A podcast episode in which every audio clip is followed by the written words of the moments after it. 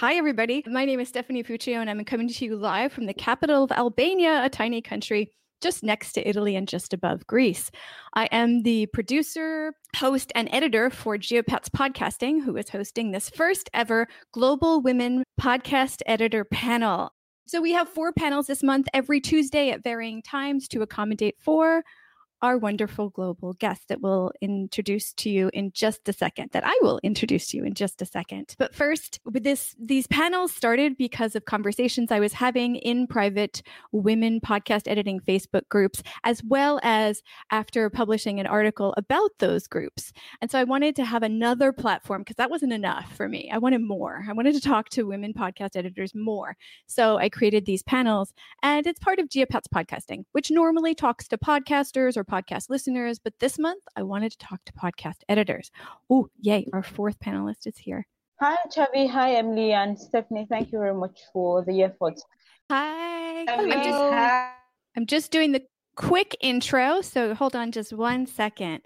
I also have a podcast editing newsletter, and I will send the links to everything that we're talking about in this panel to everyone that signed up after the panel's over. I don't want to overwhelm the chat room with tons of links, so I will send that out to you. If you haven't already registered for the event at Eventbrite, please go on and make sure you're over there so that you will get all of those links. Okay, that is enough about me. Now it's time to meet our wonderful global panelists. Emily, can you start us off? Yeah, sure. So, hello, my name is Emily. I am based in the UK, not far from London, and I am a freelance podcast editor. So, I am self employed and I have a range of clients who actually are all female. I don't especially work with females, but that's just how it is at the moment, which is fantastic. I love creating that space for female voices to be heard and and more females to be to be seen in the business world and space. And I have been editing audio now for about 2 years, but in the last 12 months that's where I've really kind of gained momentum and more female clients and I've have kind of learned a lot more in the last 12 months as well. So I am actually self taught, and that's something that I feel like my learning and education is always always growing. I'm always looking to uh, kind of raise my skill level my abilities and sort of look into the future. I'd love to get into like producing and kind of bringing shows together and work on creating and the you know the content and bringing that side together as well. So that is me Hey, hi, Stephanie. Hello to you, Emily and Chavi. I'm really happy to be on this panel with you, ladies. Amazing ladies. I followed your work and I am really intrigued. Oh, so my name is Emily Fonyuy. I am a freelance journalist based in Cameroon. I cover issues affecting women, girls, and children. I also double as a podcast producer, host, and editor. And my podcast is called Black Truth with Emily. So um, thank you to everyone who has joined. It, I'm really glad you could have joined because this is going to be an amazing conversation. Fantastic. Chavi, can you go next? Sure. So I'm Chavi. I'm in Mumbai, India, and I have I wear a lot of hats in the podcasting mm-hmm. field. And one of them is editor, and that editor actually has two descriptions as well, because I edit content. So I'm a podcast series editor, and I, that means I look at scripts and I decide what should stay and what should not be in the podcast itself. If it fits thematically with the other episodes in a in a theme or in a in a series and things like that. And I also do sound editing, but at a very basic level. Like i am i'm not a sound designer. I'm totally self-taught. So when i'm producing uh, for myself and for clients who can't afford great sound engineers who've like school for it and stuff and don't need extreme amounts of audio magic but just like basic levels of you know make it sound decent and people can understand what's going on then i do that kind of editing as well. Gotcha. Great. Okay so i think you both already talked about what kind of editing that you do. And one of you had mentioned in, that you wanted to talk about how to make your editing more efficient.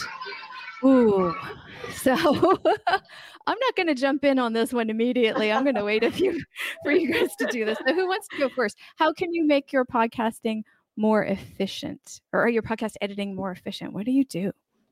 First off, I'd say I started off as a news producer. And so the experience in editing news reports, editing magazine programs for and micro programs for the newsroom, the state uh, media where I formerly worked, really gave me the push to start a, a podcast when because my my my uh, satisfaction wasn't really met in the kind of news production we're doing, and I really needed to do something very different. And to be more efficient, I needed to think of how how my needs in the media haven't been gratified. What are the stories that I want to tell, I like to tell that haven't been told? And so when I get to editing it, I put myself in the shoes of the listener. I want to pay keen attention to what my sound is like what does it convey? At what point is this sound coming in? It wasn't probably the best of sound in my very first uh, podcast episode, but I think in the, in the following, in the later episodes, I, I tried so hard to make sure that I, I, I put in criti- critiques that came in and try to make a better podcast. But I think it's been four months since I last produced any episode, and now I have to produce any. I think the edit will be better because I'm conscious of what kind of sound to use, how my listeners react to the kinds of sound sounds I use, the kinds of music I use, how do I compress, how, when do I expand, when when is it really necessary to to use um, a multi piece. Uh, a lot of that I learned gradually. I learned gradually as a very young podcaster. I've just been a year old in podcasting, again because in Cameroon it's not something very explored. That makes sense. So other thing is, apart from the way people listened and gave me feedback, I I, I always found, found it very doubtful when a lot of things are paraphrased or a lot of things are just written. So when mm. my listeners get to listen to interviews that are firsthand what people are saying, but I also need to be conscious of what they are saying. So I, there's there's some things I, I really need to edit out because at the end of the day, I need to put in everything I learned in journalism. What how am I protecting my sources? Mm-hmm. How am I mm-hmm. protecting um, the interviewees? How am I, how am I also protecting whoever is, is listening? Because it's not everything that you listen to that is probably good. So I have to play the role of the host. I have to play the role of um, the editor and the producer, all of this has been quite challenging for me, proofreading, editing, and then putting out the script out there. And so it's basically challenging. I think podcasting is something that you learn by the day, you grow by the day. The more you produce episodes, the better you get. It's like me listening to Chavis books. I think it's something like Books and Bounds. Some, some, it's something about yeah. books. I listened.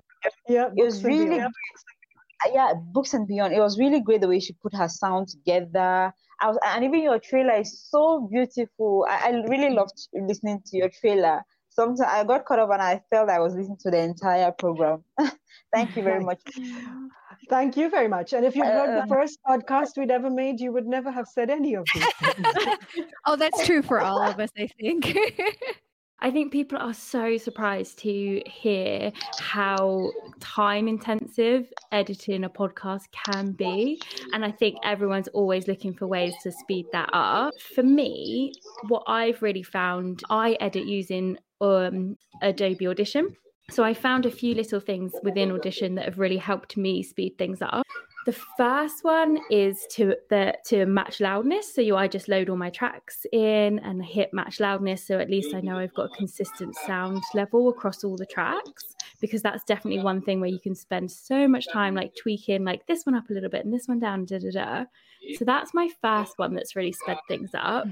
What else do I do? Oh, I love using like auto gates to get rid of silence on tracks. And I think as well, like I've just much the same as you guys now, I can just read the sound waves that I know what's an arm, I know what an and looks like, I know what a sigh and a tut look like.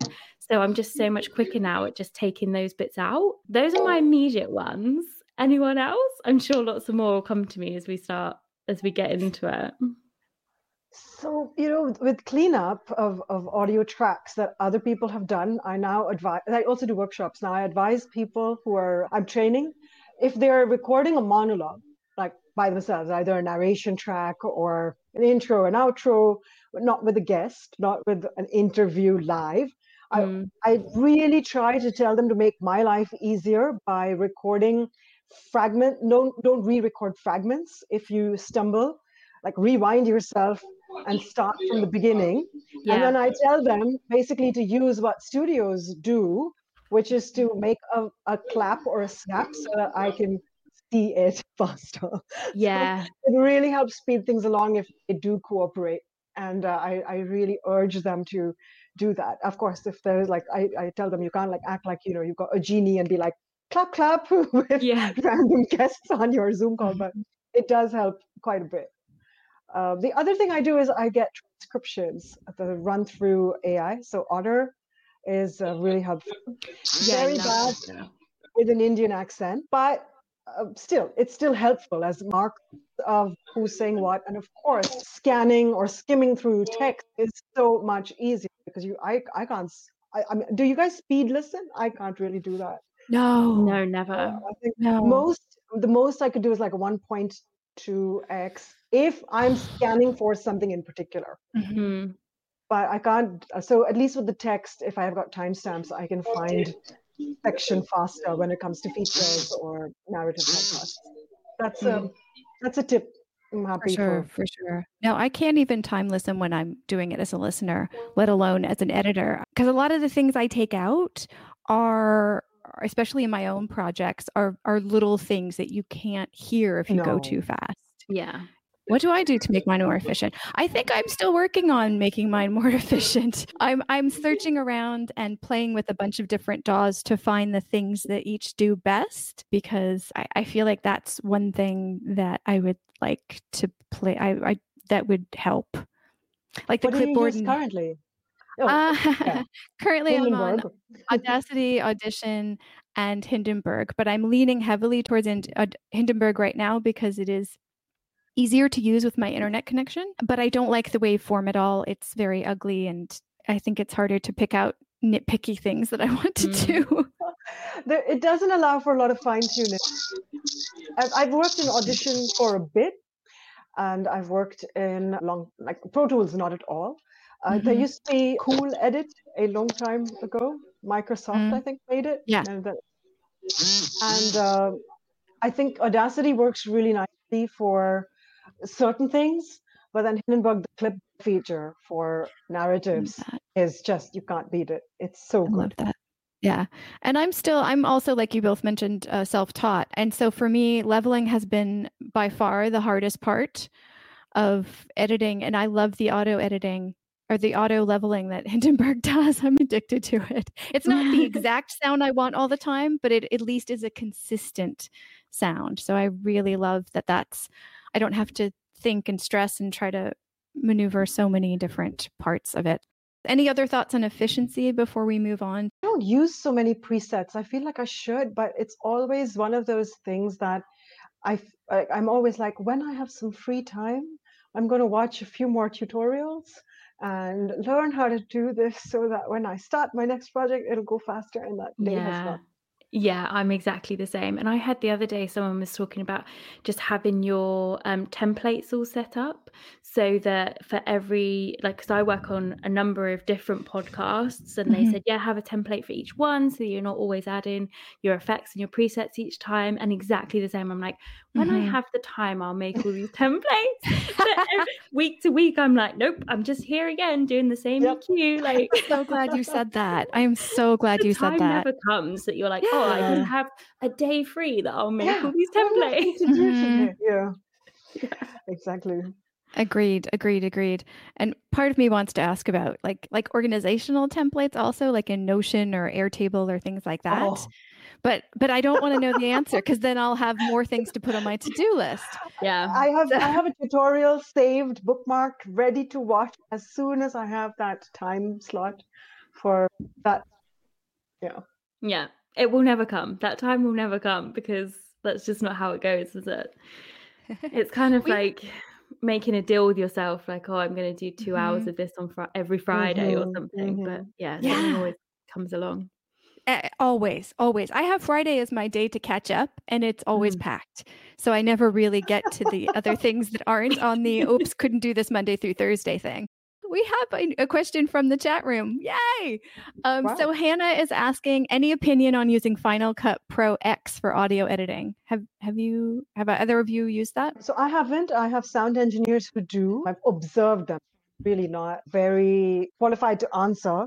It just seems i mean the output is always excellent and i've seen him doing really wonderful crossfades and super good mixing of sound design features and music. I just feel like the investment in learning all of that plus also the cost of the software has always mm. precluded my having jumped in and used it. I really don't master a lot of editing softwares. I actually mm-hmm. master just one and it's called Netia i don't know if you've ever heard of Netia what is it called no. Netia? Netia. No. It's a N E T I A. It works in a network, in a newsroom network. Oh. Oh. Hmm. I haven't yeah. heard that one. That Definitely cool. check it it's out. It's really simple and nice. It works in the newsroom um, network. That's what I learned.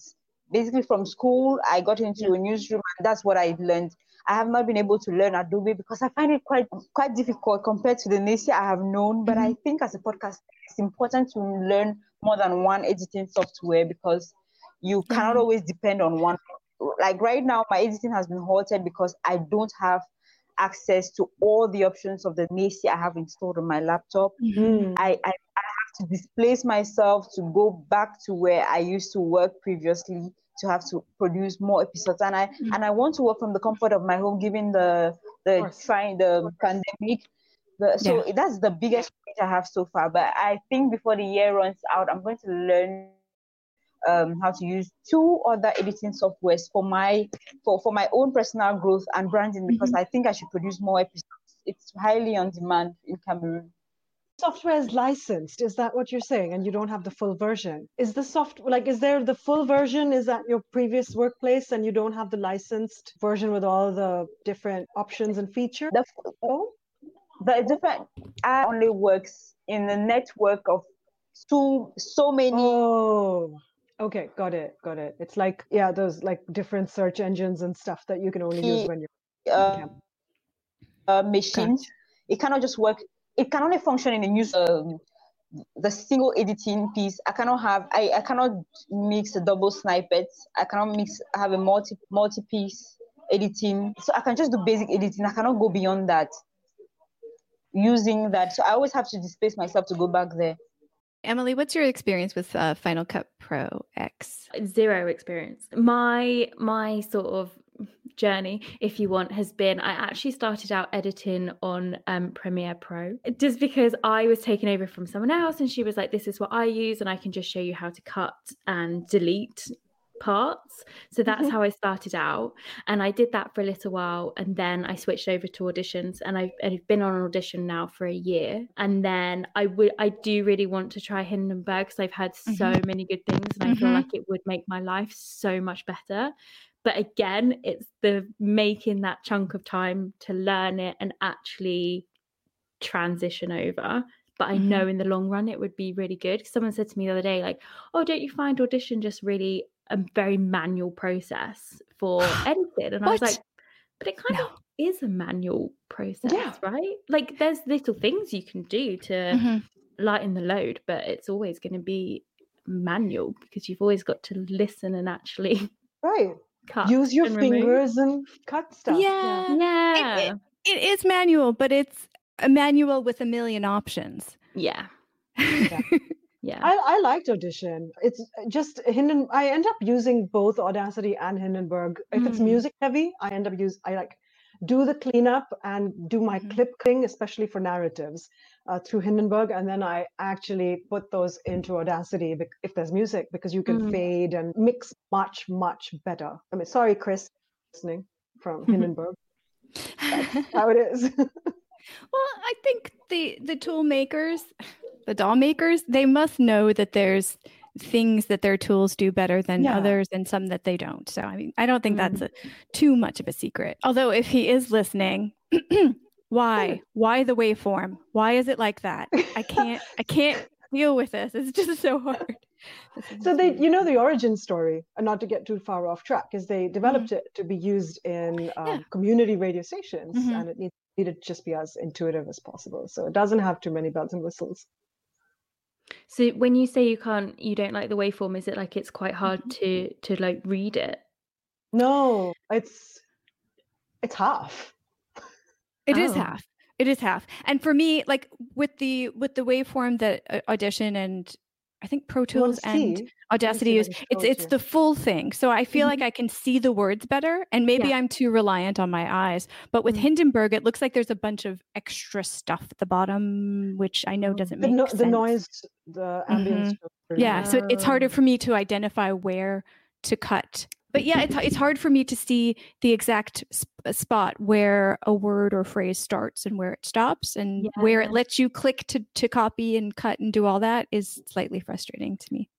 With mixing, like mm-hmm. you, you impossible to get like a you, it's it's drop off like it's a gradient you can't do waves to fade anything in or out we haven't talked about yet what kinds of podcasts we we generally mm-hmm. edit. So can we just do a quick round of what types of podcasts you usually edit? Chavi, can you start us off? Sure. So I've actually done a bunch of different formats. The monologue of easiest. I do some interview podcasts where it's two voices, host, narrator, and we generally mix in the intros and outros and any sort of music bed last. And um, features, which means multiple voices, up to maybe eight voices, with a lot of um, ambience collected on on the field. And those are what I normally do myself and those are really time consuming. So yes. the podcasts that i work on are interviews and monologues. Okay. And emmeline? I, I do pretty pretty much what they do, but my style is sometimes very undefined because I work according to my mood, according to the inspiration on the ground. So and I don't yeah. I don't edit like unlike Emily, I don't edit for brands. I think what she's doing mm. is really amazing. I haven't gotten to that stage yet. I edit solely for myself. And mm I, I, like I already said, is because podcast is not something that a lot of people know about. A lot of people want to do it. They ask me, how do you do this? And I explain to them and they find it so, so difficult. And they don't really know. I've never also known that I could tell people that you can come to me, I'll edit your podcast. You just have to mm-hmm. record and I take care of the rest the sound in your podcast is amazing. The mu- the way you weave music in is absolutely brilliant. So whatever Thank you're you. doing, you're doing it well. Thank you. Mm-hmm. Oh, I guess I should answer that too. Okay, for mine, I'm mostly doing interview stuff. For my own, I podcast it's interviews and for my clients right now it is interviews. I don't really want to branch out to stuff that's got many many different voices. Like i don't see myself doing audio fiction in the future. I like interviews. I like listening to interviews. I, I think i'll probably stay here for quite a while. But we have a question from shibs. They they said are there a few go-to techniques you employ for complete thoughts or uncomfortable silences in the middle of sentences to make the transition to the next thought easier. Well the rule of thumb i kind of apply is to just use your best judgment as a listener. So exactly as we were saying before, when you're editing, you're also the audience, right? You're taking that point of view. And I'll often, I think incomplete thoughts are so natural. I just did it right then. It's such a natural way of speaking. And and I think in an interview format, I don't think that's a problem. Like, I will leave some incomplete thoughts in if it sounds more natural than having a cut that's quite audible and jarring and then leading into the the next question. So i'm quite comfortable to leave like some incomplete thoughts in because i think that is a natural conversation and i think people listen to podcasts because they enjoy natural conversations between people. I think a lot of people use podcasts for that connect that feeling of connection and company. So i don't think it's a problem to to leave in some natural phrases like that. Silences, I do tend to take out just because, again, I just, in my best judgment, I would prefer not to have those silences. But I think as well, you also have to just be conscious of the pacing. Like sometimes I will leave in a little break because otherwise it can sound like someone's speaking very fast and I would rather have quite a comfortable, like natural pacing to my episodes mm-hmm. as well. I don't know if you guys agree and if that's a similar stance that you would take. I agree with Emily. It's going to sound like dead air if you leave um, some seconds of silence. But then again, like you, like she said, when you're editing, you become your own audience. First, you're your first audience. You have to judge the material, the content you're sending out. And mm-hmm. editing is also a spontaneous process. You, you get to say, but what if I leave this two seconds of dead air? It depends on the content you're editing. You could be editing a really sad topic, a very problematic topic, and and you decide. I think this could be an element. It could bring in an element of something, but the dead air shouldn't go above three seconds. I think because above three seconds, it could sound like there's a break, there's a, a breakage and fault in editing, sort of inefficiency. So it shouldn't be too long for me. Two seconds is just okay. Mm. I hate when you're listening to a podcast and you think that it's stopped. Do you ever guys mm. get that? And I think, oh, has it stopped playing? And then I look and I'm like, yeah. no, it's just a pause. That's so annoying. Yeah, I usually blame the network. Yeah. Yeah. yeah. so I was uh, working with the BBC on a podcast I was doing with them, and uh, I've, I, I've never heard it put into numbers like Emmeline just did, like three seconds, but that sounds absolutely right. I just counted it, and that seems like the upper limit. But the phrase that this uh, my editor, content editor, not sound editor, was using with me was she said, "You have to land." And this mm-hmm. is, and I was also doing the narration. I was hosting this program, so I thought that made a lot of sense. That's and and you know, just like you said, silence is an element of sound, and dramatic pauses are overlooked sometimes. Like Radiolab, do you guys listen to Radiolab? I hate mm-hmm. the pacing of Radiolab. I find it really invasive Thank because you. it doesn't let me stop and think about what yeah. I've just taken in. There's just yeah. it's like boom, boom, boom, boom, and like there's no time to process. Mm-hmm. So I would rather go slower mm-hmm. and let people think about what has been said. Now, in, with with the question Shibs asked about incomplete thoughts, I, I, I agree with both Emmeline and Emily. You want to keep it as natural, but I've had clients who wanted to get rid of every you know. So we we did a season. This is a particular client, and in the first first episode, there was a lot of you knows and ahas, which is how they normally talk. By the third episode, they had become super self conscious of it because they'd listen back and, but they were still not able to control it right? Because this is not they that's not who they are. They're not presenters. They're not hosts. They show up for an they, they wanted to do 12 hours in their lives to do a season and then they go back to just being whatever they do. Yeah. so rather than making a conscious effort because, in a conversation, because in a conversation. they couldn't stop their mm-hms and you knows. They put it on me to get rid of them it was impossible. It sounded like robots, mm. where if you just take every single interjection or vocalized pause out, it becomes so clinical and so wrong. So eventually we gave them a sample and we're like, okay, look, this is what it sounds like. We can do it, but it's horrible. And your listeners are going to know. So either stop saying it or let us leave it in because yeah. it's going to sound really terrible. Sometimes in those situations as well, I just try and find like a happy medium. Like I have a few clients that don't like, they feel self conscious that they they they go, mm, yeah, you know. So I just try and maybe find the middle ground. I'll take where I can get away with it, I'll remove some, but then I'm like, you need to have some of them still in there because it sounds natural yeah. and normal. Yeah. Oh, yeah, I'm going to throw a wrench in all of this. I I do tend to take out repeated words if they're if they're so often. But if it's next to another word and it sounds choppy or starts clipping, absolutely positively not. I don't care what the client or my ears say, it's staying in there because that will sound unnatural. And that's when the robotic stuff happens. But as a listener, when there's too many repeated words or too many false start sentences, it bugs me. So I, I think I edit like I, I listen. Um, but for my clients, I, I, I have a talk with them at the beginning on what level of that they want. So it's up to them. But for my own podcast, I do tend to take out a lot of extra words and phrases and sounds and mouth sounds and all kinds of stuff. But silence, I agree with Chavi on silence. Silence is powerful like there are moments when you want it to be in there and if you take out excess si- silence during an emotional moment then it feels like the t- people talking about the emotional moment aren't actually processing the emotions and that's just really bad. So yeah. Yeah. Um, yeah yeah, yeah. oh. Jemmy's got a comment and i would like to respond to that um, yeah. when there are split tracks and somebody is going mm-hmm, mm-hmm, yeah i definitely take it out. I do trainings for hosting interviewing as well.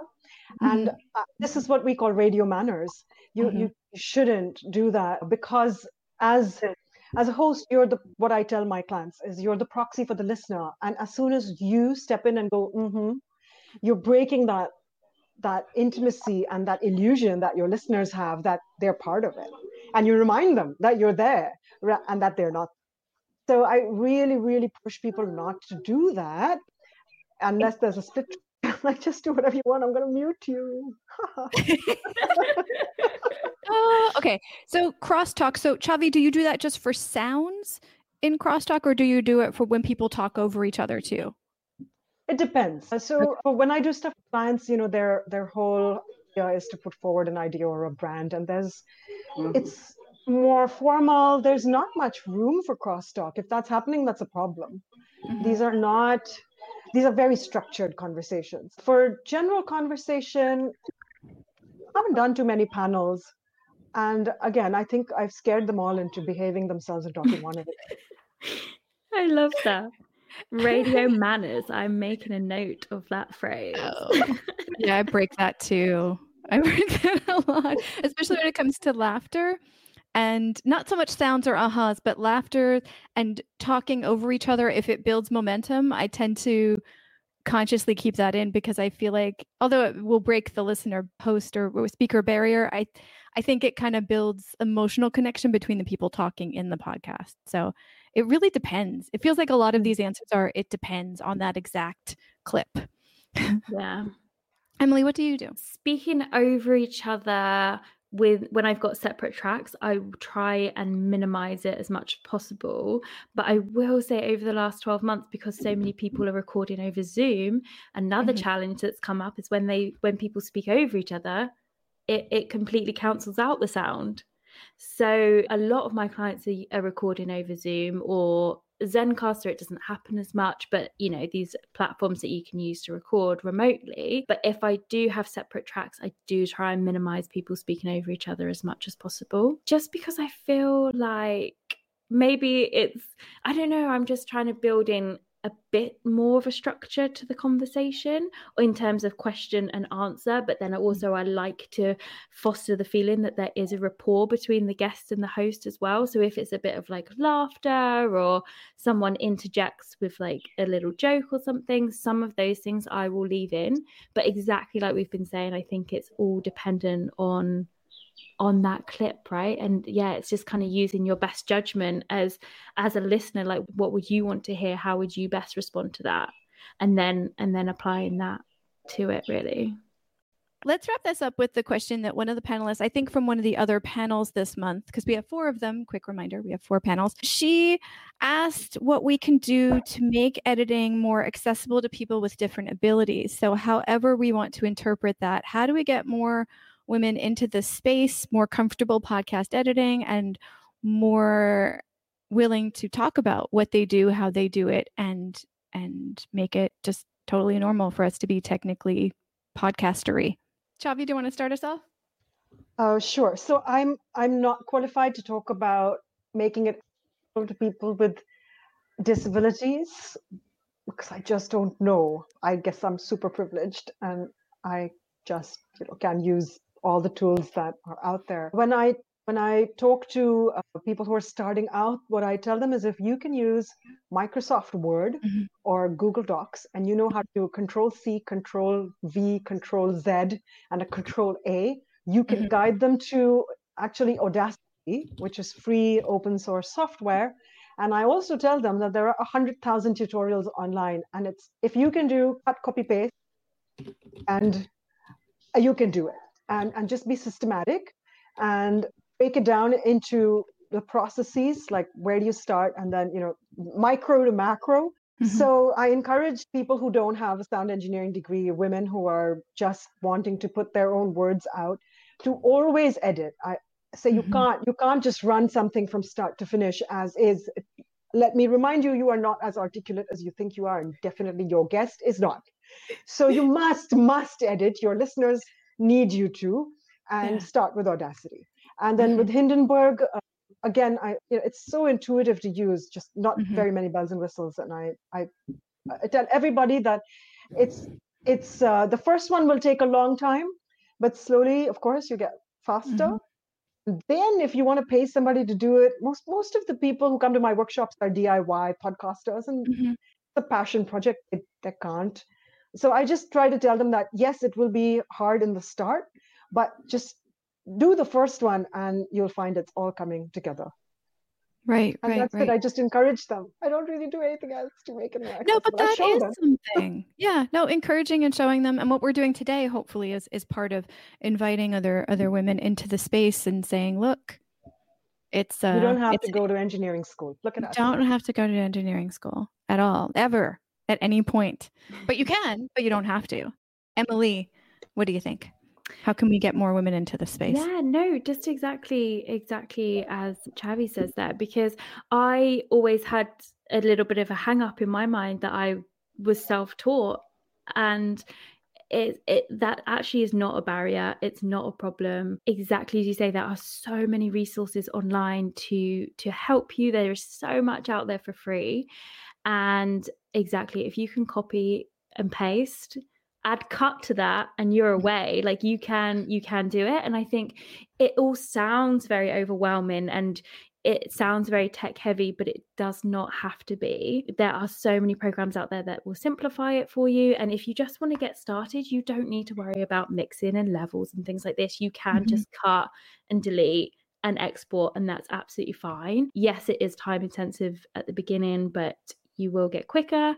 And i would just say like don't let the tech side of it put you off because it really is no more techie than yeah using google drive. It's absolutely fine. I think there's just mm-hmm. terms that make it sound kind of like bigger and scarier than it actually is. And yeah even when it comes to recording a podcast like yeah you can have a microphone and all these cables and leads but you can also just use your iphone that's absolutely fine so i'd say start where you're comfortable mm-hmm. and you can always build up from that from that place. Mm-hmm. Absolutely. Absolutely. Emmeline sent in a voice message on WhatsApp. So let's play with this. Let's see if I can get my volume up high enough mm-hmm. to see what she said. I'll talk from my case study, which is here in Africa. In Cameroon, I just know one female podcaster. And oh. maybe that's because one thing led to another, and I met her. Uh, there could be more. So I think what actually stops many people is access to technology. Not many people can afford for laptops. Mm. When they do, internet connectivity is a problem, and when they do, the competence is also lacking.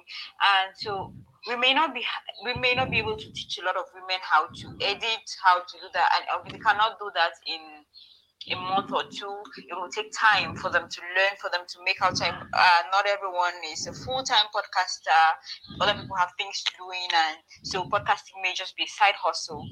Uh, I, I, think what we can do, me for example, I'd say, moving on, I'll do what MD does.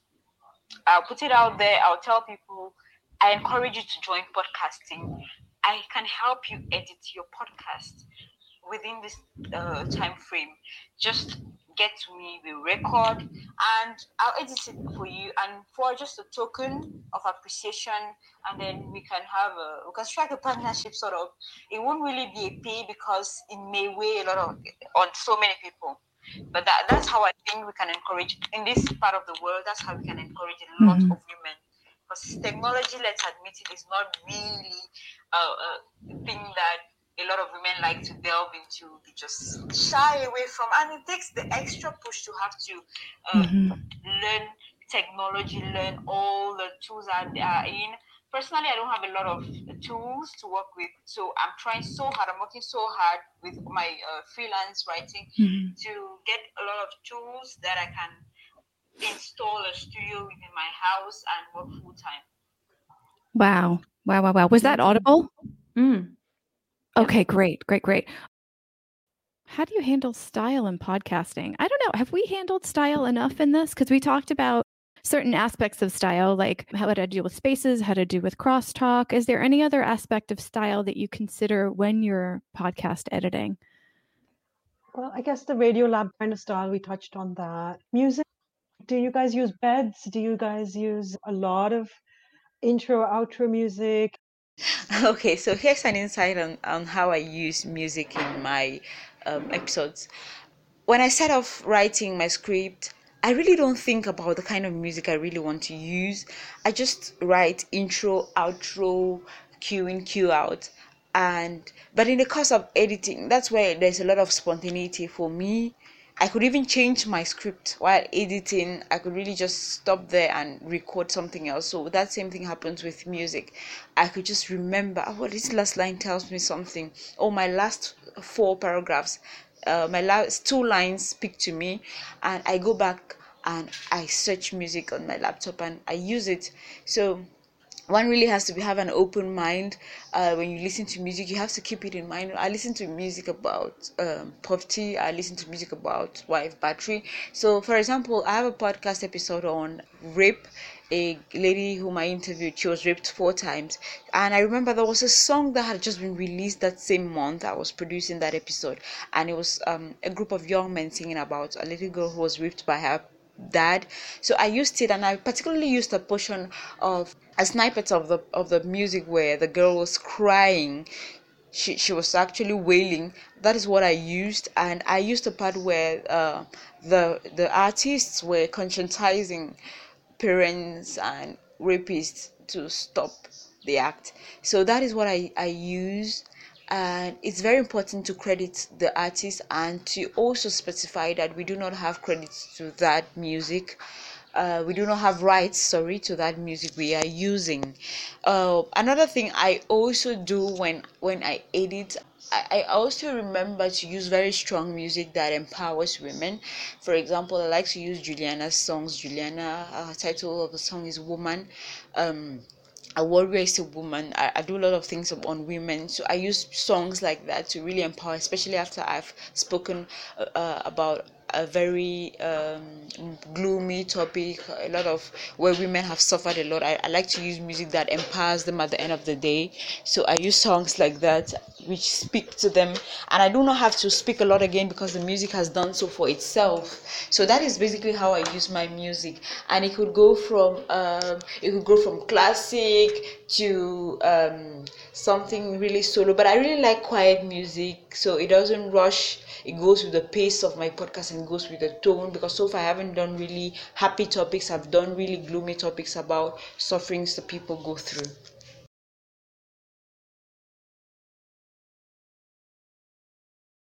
I use music as transitions. I've never gotten good at having as a bed and having it sound the exact same when I'm doing it as when it's in its final form. So I gave up on that. um, so I just use it between talking segments and different parts of the episode, and I just fade in and fade out like crazy to mm. do that. So that's that's pretty much it. But that's for my podcast. For my clients, I haven't had anybody really want music yet, thank goodness, because that's that's a skill I think is going to take me a little bit more time to master. And I think in interviews, I don't know that we need a lot of music. I don't know. I think it used to be a, a like a not a fad. What is the right word? Like it used to be a, a trend a template yeah, yeah trend yeah, some time yeah. ago and now i think it's become much more at least i prefer them much more minimalistic mm.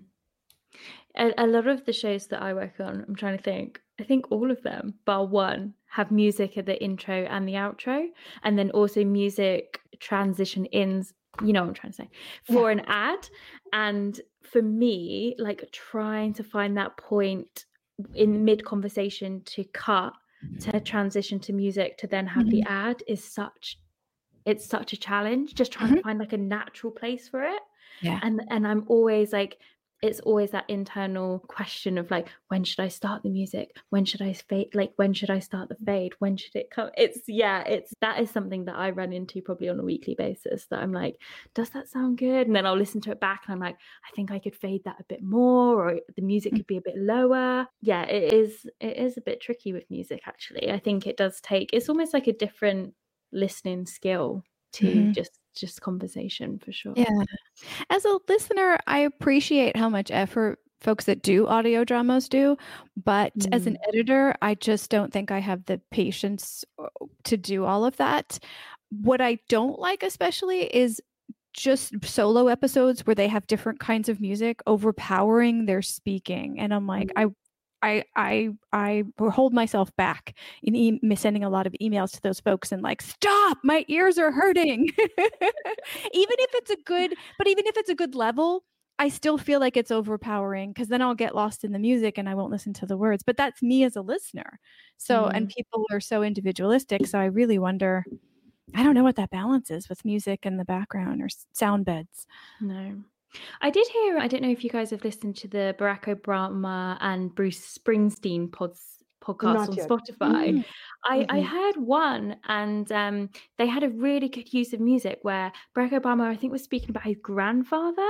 And then this music started playing and it was like really evocative. And then that led into the ad, I think. But I was like, oh, that was really clever. That was really good. But I think that's the only sort of recent example where I can think like, oh, the music really added something and really brought mm-hmm. something else to it. Yeah. Yeah. Yeah. Okay. Where do you guys find music?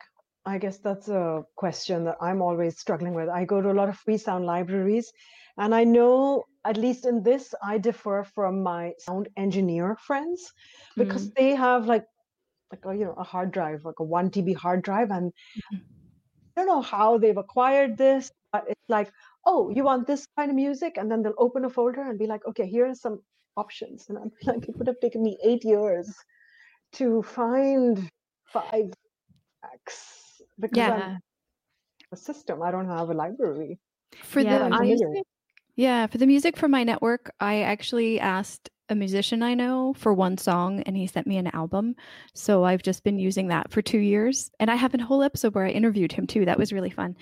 But other than that, I don't know. I keep I keep making notes when people recommend different places to get music mm-hmm. and sounds, like different libraries. But I see that as being a very big rabbit hole that I'm not sure I want to go down. Mm-hmm. I could see it taking like a week to pick a five second. It does clip. Yeah. yeah. And, I you can put in keywords and still get thousands of hits.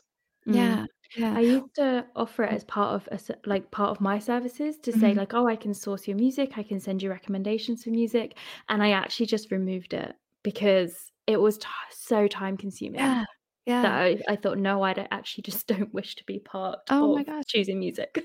Yeah. Okay we've got four minutes so let's wrap this up. Can we quickly go around and say well i'm going to have the links wherever you consume this in the future whether it be on youtube or in geopat's podcasting podcast. That's a lot of podcasts in one sentence. I will have the links to everything that we've talked about and everything and and, and all of the the panelists and everything like that. So we don't need to necessarily go around and do that. But if there's a, a, a quick closing thought or something you'd like to say to the audience before we go, let's do that. So, quick closing thought. Emily. If we're speaking about just, you know, females getting into podcasting and editing, then I would say 100% just go for it. And the first one you do, it won't be the best one, but just just get started, make something, put it out there and just start to get comfortable and totally just give it a go there are also so many helpful people like like yourselves like there's so many people you can ask as well so don't be scared to ask questions and connect connect with other people mm-hmm. Chavi? I'd say definitely start. Do everything Emily has asked you to do. And maybe if you are still not 100% sure what you're doing, instead of saying this is going to be your first episode, maybe say it's episode zero, like for private consumption yeah. share it with people in your cohort who you trust. So not not your pals but maybe people who do listen to podcasts are your pals or on facebook or on communities where there are podcast editors. You know um, you could even sign up to get a mentor in certain groups. Ask for some feedback and then after that do episode one. Mm-hmm. and and you'll find uh, i should help but don't just, stop there. definitely don't stop. Never stop. Once you get in, don't leave. Don't leave us. We need you. We need your voices. We need your we need your skills. We need your your mice. mm. we need you podcasting and and editing and all of that. All of that. Yeah, it can be a steep learning curve at the beginning, but start simple and keep going? So, first off, uh, I'll point out to the fact that because we are all women on this panel discussing podcasting, we don't have a man here telling us uh, that this is how it works. We are women telling other women that this is how podcasting works. Already is a motivation for other women to understand okay, there is actually already a good number of women in this field doing this. So it means I can break through uh, and do it too. So particularly where I come from, I really just know about one female podcaster. There could be more, but I think it's already not enough that I know just one person. I should be able to know 5, 10, 20, if not 100 women who are into podcasting, but I do not know them. Um, I, I don't know a lot of women who are into blogging, and I think that is not enough. But I also think that is a problem of lack of skills. And it's not enough to point out the problem. I think I should be able to tell them this is a solution, and the solution starts with me. I should be able to tell women that bring your work to me for no token at all. I'm going to edit your work. All you need to do is just to sit, find a way to record, and bring the um, raw the, the raw tapes to me, and I am going to edit it for you and really mix all the sweet sounds in it and make your podcast really come alive. And that's a way to encourage women. But I will not just end at editing the work for them. I think I should further uh, help them reignite those skills or help them discover those skills by teaching them the basics of podcast editing? What software works for me? What could work for you? Or how is it accessible to you? I use what is accessible to me so i really think it's important for everybody to use what is accessible to them. So and it's also important to learn more than just one editing software. So i, I think i'm going to be tweeting a lot of on that. I'm going to be talking to women a lot on that, on that whenever I, am invited to any panel. Um, on site to talk about on uh, on site to talk about maybe female entrepreneurship and empowerment. I think i'm going to be telling women do you know that you can do a podcast on cooking? If you like to cook you do you know you can do a podcast on um, on fashion, you can do a podcast on any line of duty that you are in. And that will really work for everyone because we really always being the podcast, when we think of podcast, a lot of people think, oh, you do news, you do news. I, I basically do documentary and news, but that's not what all what it is to podcast. There is podcast on, uh, for example, Chavi does pod, has a podcast on uh, books. So that's interesting that a lot of people can talk about how writing books is like, the experience is like and you have someone like Emily who edits podcasts for other people, people and brands. It's I I have learned that I can edit podcasts for brands and just help their products put their place their products on a very good scale for them to sell more and that's another form of income sourcing so i'm going to be talking to a lot about podcasting to women and i think we should be talking about it a lot online because a lot of women are online these days so we should be talking about it a lot. Like podcasting is something that can bring in some money if you can do it for other people but maybe it doesn't really pay off so much if because the level of monetizing is still very hard. Quick housekeeping if we if i may if i may yeah i may. We have three more panels this month. They're every tuesday and i will put the link somewhere really important that you can find it. But you can also go to Eventbrite and search for Global Global Women Podcast Editor Panel or just Geopats Podcasting. That's probably easier, and you'll find the other three. They're at varying times. I shudder to think of me trying to do time zones right now because that's not going to work. Again, I also have an editing podcast newsletter. Check the links. I will have all that information there. Or you can go to stephfuccio.com so you can sign mm-hmm. up there. I also need to mention big shout out to Ronald Paredes amazing graphic artist friend of mine who did that and he is open to other work if anybody needs a logo. Again i'll have his link in the show notes and video notes and everywhere this will will this will exist. Thank you to the audience. By all means i loved i love i love all of the questions that came in today. We had some different things we weren't planning on talking about that were fantastic and it was so amazing, so amazing to have people engaged in doing this and for us to be around the world fighting technology to have this conversation. Please share the information about the panels with anybody you know who might be interested. The tickets are absolutely positively free. We also do take donations at buymeacoffee.com forward slash geopats, G E O P A T S. Thank you to our panelists, Emily, Chavi, and Emmeline, for all of you coming on today at varying times throughout your day because of the time zones. Thank you for coming on and for for sharing your podcast editing experiences with us. Happy to. So thank you. I'm gonna yeah. think I've said thank you 700 times. I wonder have have we said podcast or thank or have I said thank you more during this Yeah. time? Transcription Okay. and count. Yeah.